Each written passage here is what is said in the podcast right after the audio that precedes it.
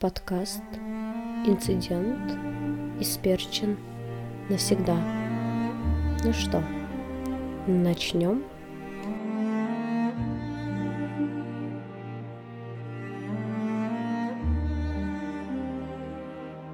Всем привет! С вами я, Наташа, и мой подкаст «Инцидент исперчен навсегда». Здесь мы с вами будем обсуждать культуру, историю и литературу. Это нулевой выпуск, и я выбрала достаточно интересную тему, которая, как я надеюсь, понравится и вам. Сегодня мы обсудим две интереснейшие теории в русской литературе, авторами которых являются герои, как ни странно, Федора Михайловича Достоевского.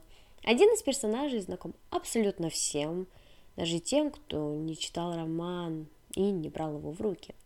Каждый знает бедного студента, который убил противную старуху-проценщицу, автор известнейшей теории о тварях дрожащих и правоимеющих. Разумеется, это Родион Романович Раскольников. Автором второй теории, которую я хочу сравнить с предыдущей, является инженер Кириллов, один из героев романа «Бес».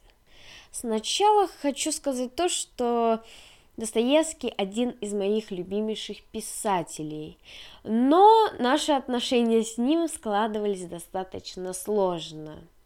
Первое произведение, прочитанное у меня из Достоевского, это «Белые ночи», которые я ненавижу до сих пор. У меня даже была написана на нее мини-критическая статья, если это так можно назвать.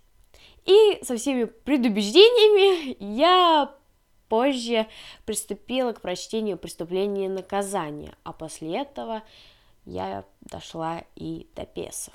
Прочитав два названных мною романа, я столкнулась с той мыслью, что теории этих двух персонажей схожи между собой, притом по многим пунктам. Сначала я решила, что это какие-то мои личные выдумки, но после некоторого определенного анализа выяснилось, что они во многих местах вот прямо идентичные. Я была наслышана о параллелях в Великом Пятикнижье Достоевского, но не думала, что смогу проверить это на практике. Для начала предлагаю вспомнить данных персонажей, их теории, а потом подвести какие-то определенные итоги и сравнить их. Родион Романович Раскольников – бедный студент, живущий в Петербурге. За два месяца до событий романа он пишет статью, в которой Родион излагает свою теорию. Есть определенная версия у литературоведов, что композиция романа изменена. То есть все события до убийства старухи-процентщицы были поменены между собой. Есть одна интересная сцена среди них. Это разговор между двумя студентами в распивочной. Данный разговор подслушивает как раз Раскольников. Студенты обсуждают Алену Ивановну. Один из них заявляет об убийстве старухи. С одной стороны, никому не нужна стружонка, с другой стороны, молодые силы, говорит как раз этот студент.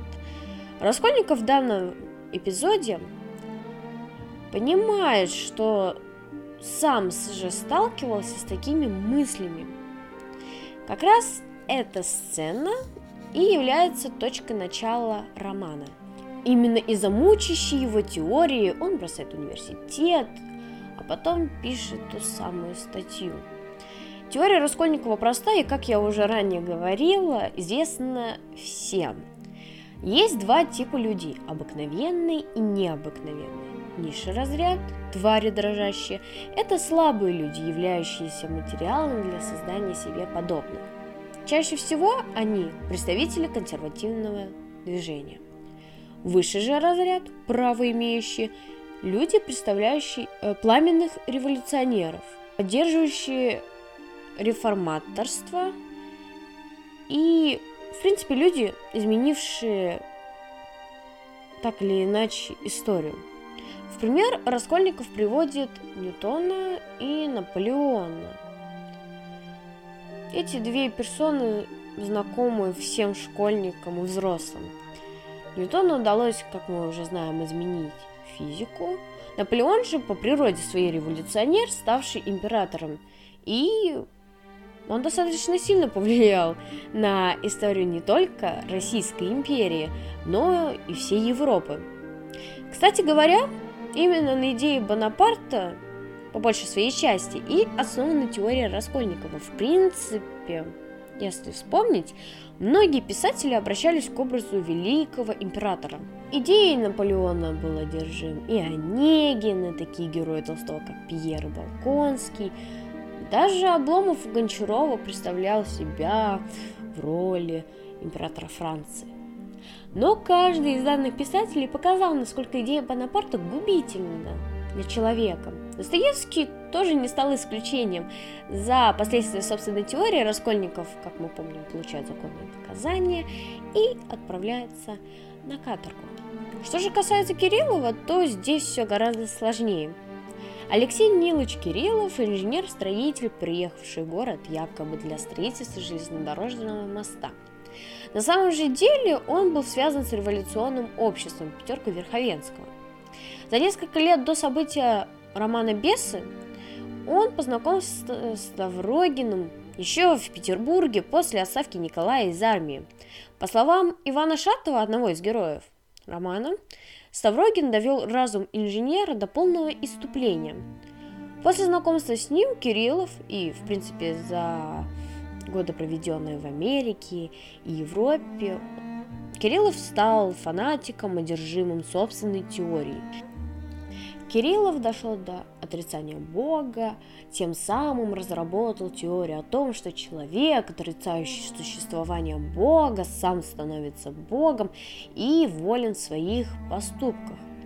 Таким образом, доказательство собственной теории он совершает самоубийство, тем самым переступая Бога. Какие же сходства и различия имеют данные теории и сами персонажи? Во-первых, обе теории, как опять же ни странно, связаны с учением Ницше. Так, теорию сверхчеловека, придуманная Ницше, можно рассматривать как теорию о человека-боге Кириллова. Сам Ницше писал, «Я обязан неверие заявить, для меня нет высшей идеи, что Бога нет. За меня человеческая история. Человек только и делал, что выдумывал Бога, чтобы жить, не убивая себя. В этом вся всемирная история до сих пор. Я один во всемирной истории не захотел первый раз выдумывать Бога. Сам же Кириллов говорит – если Бог есть, то вся воля Его, и без воли Его я не могу. Если нет, то вся воля моя, и я обязан заявить своеволие. Самый полный пункт моего своеволия – это убить себя самому. Теория Ницше нашла свое отражение также и в теории Раскольникова. То есть, можно сказать, что и Кириллов – и Раскольников, следуя учению Ницше, приравнивали себя к Богу и пытались на протяжении романа доказать, что они те правоимеющие, которые могут переступить через человека или даже через Бога. Следует также отметить, что обе данные теории построены на атеизме. И если вспомнить самих персонажей, то оба из них не были верующие. Есть также еще одна определенная теория, что оба персонажа были одержимы бесами. Что касается Раскольникова, это отражалось на его странном поведении после убийства старухи. Бес. А в оправдании самоубийства Кириллова как раз выступает тема бесовства. так же как и теория Раскольникова, также и теория Кириллова приходит к краху и полному провалу. Ни одна из этих теорий не смогла одержать победу. Что же касается различий, то в отличие от Кириллова, Раскольников не доводит свою теорию до конца, и как мы знаем, после После сна, увиденного на каторге, Раскольников отказывается от собственной идеи, в отличие от Кириллова. Также у героев разнятся понятия самоубийства. Сам Раскольников задумывался об этом в романе, но, увидев девушку, которая пыталась прыгнуть с моста, он спасает ее и отказывается от этой идеи. Для Раскольникова самоубийство – это ничтожно, это человеческая слабость. Кириллов же очень долгое время изучал тему самоубийств – и даже готовил работу по этой теме. И именно для него самоубийство и становится красивейшим подтверждением собственной теории. На этом все. Я надеюсь, что данный выпуск моего подкаста вам понравился, и вы узнали что-то новое для себя. До следующего выпуска, и, как говорил сам Федор Михайлович Достоевский, учитесь и читайте. Читайте книги серьезные, а жизнь сделает все остальное. Александр Сергеевич Пушкин. Бесы. Мчатся тучи, вьются тучи, Невидимкою луна Освещает снег летучий, Мутно небо, ночь мутна. Еду, еду, чисто поле — Колокольчик динь-динь-динь. Страшно, страшно по неволе Средь неведомых равнин. И пошел ямщик, нет мочи, Коням, барин, тяжело, В юго мне слепает очи, Все дороги занесло. Хоть убей, следа не видно. Сбились мы, что делать нам? — Поле бес нас водит, видно, да кружит по сторонам. Посмотри, вон, вон играет, дует, плюет на меня. Вон, теперь во враг толкает одичалого коня. Там верстою небывалый, он торчал передо мной, там сверкнул он искры малой и пропал во тьме пустой. Мчатся тучи, Вьются тучи, невидимкую луна, Освещает снег летучий, мутно небо, ночь мутна. Сил нам нет, кружится доля, Колокольчик вдруг замолк.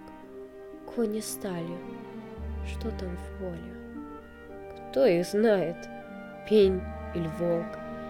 Вьюга злится, вьюга плачет, Кони чуткие храпят — вот уж он далече скачет, лишь глаза во мгле горят. Кони снова понеслись, а колокольчик дин-дин-дин. Вижу, духи собрались средь белеющих равнин. Бесконечные, безобразные, мутным месяца игре Закружились бесы разно, будто листья в ноябре. Сколько их, куда их гонят, что так жалобно поют? Домового ли хоронят, ведьму ль замуж выдают. Мчатся тучи, вьются тучи. Невидимкую луна Освещает снег летучий, Мутно небо, ночь мутна. Мчатся бесы рот за роем, Беспредельной вишине, Визгом жалобным и воем, Надрывая сердце мне.